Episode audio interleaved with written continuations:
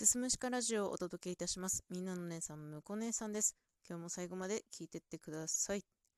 はい。本日12月25日、金曜日、メリークリスマス。はい。現在ですね、時刻午前5時10分でございます。えー、普段なら寝てる時間なんですけれども、ちょっとですね、あのー、興奮状態が続いておりまして、その熱冷めやらぬままにですね、収録をとっている次第でございます。えー、何があったかと申しますとですね、えー、昨晩24日の夜からですね、えー、おはようございます日本の皆様という番組を持ってらっしゃる保坂ゆりやさんというトーカーさんがですね、えー、6時間ぶっ続けライブをやってらっしゃいました。で、そのぶっ続けライブの内容っていうのが、普段ですね、その保坂さんのライブ配信に来るリスナーさん、おはぽん、おはようございます。日本の皆様、通称おはぽんのリスナーさんと、えー、リモート収録機能を使って、コラボでお話を、ね、ライブでやっていきましょうっていう企画だったんですよ。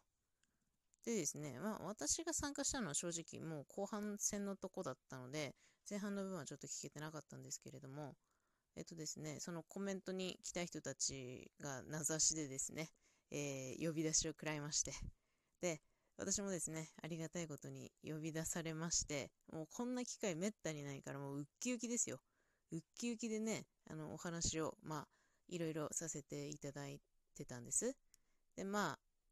そうですね、話した内容はね、そんなに、まあ、すっごい特殊なことは話してはいなかったんですけれども、まあ、終わった後ね、コメント欄見たら、むこ姉さん強いなとか、むこ姉さん自由だなとかっていうコメントがあったので、まあ、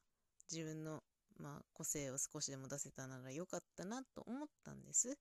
でもですね、それ以上にね、ちょっともう胸を熱くする展開がですね、待っていました。えっと、私が喋ってる最中にですね、普段仲良くしてくれてる、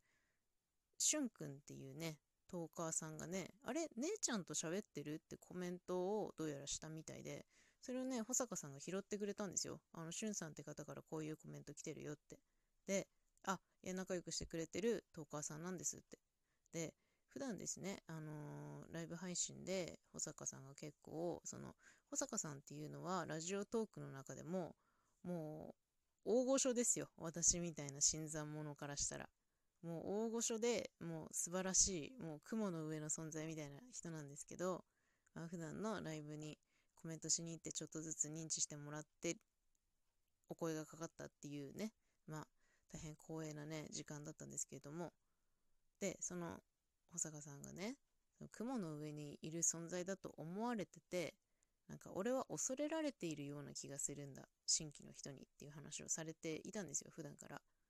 で、そういう話をしていた経緯もあって、やっぱりそのタイミングで、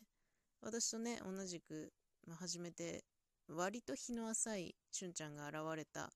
時に、いや、もう仲良くしてる子だからもうぜひっていうのも言ったし、また同じタイミングで、今度私が普段よく行くトーカーさんの翔ちゃんも登場して、あれ、喋ってるの向こうねみたいな感じでコメントくれてて。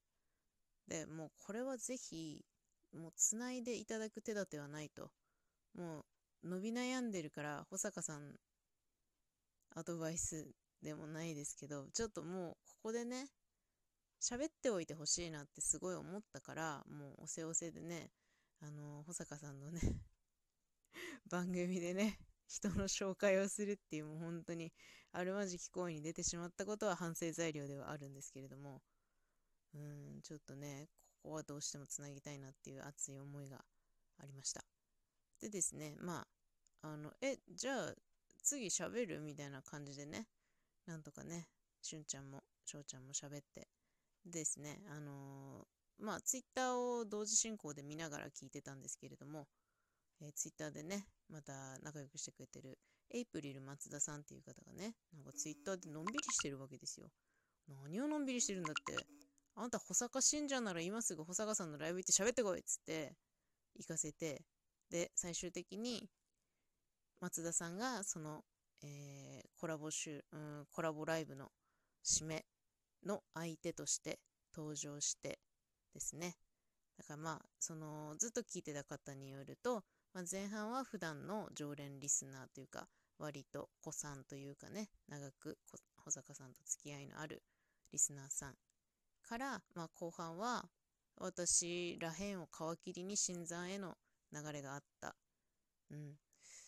そうですね。まあ、これによって、また新たな交流が生まれたらいいなって思うのと同時に、やっぱりね、聞いてたら保坂さんトーク力すごいわ。もう誰相手にしても、やっぱり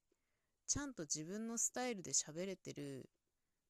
あの軸ってすごいですよ。やっぱちゃんと自分を持ってらっしゃるなって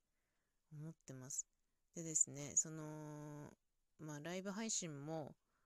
トークの収録配信の方もそうなんですけれども、保坂さんは本当にラジオやってるんですよ。ちゃんと構成決めて、ジングルもあって、タイムテーブルがあってってね。いや、本当に、もうただただ尊敬しかないんですけど、尊敬しかない中にも、やっぱその保坂さんの人間性というか、私はね、結構保坂さんが人間臭くて、ちょっと青臭くて、ちょっとずっとね、思春期みたいなところが、ちょっと愛おしいなって思う部分でもあるんですけど、それがね、保坂さんの魅力だとも思うし、で、牙向いてね、いろんなことに噛みついたりもするけど、根底の部分ではね、なんかその自分の自信のなさがたまに垣間見えたりするところもまた、あ、なんか可愛いなとも思うし、人間らしくていいなってすごく思う部分なんですよ。だからね、私は保坂ゆりやさんっていうトーカーがすごく好きで、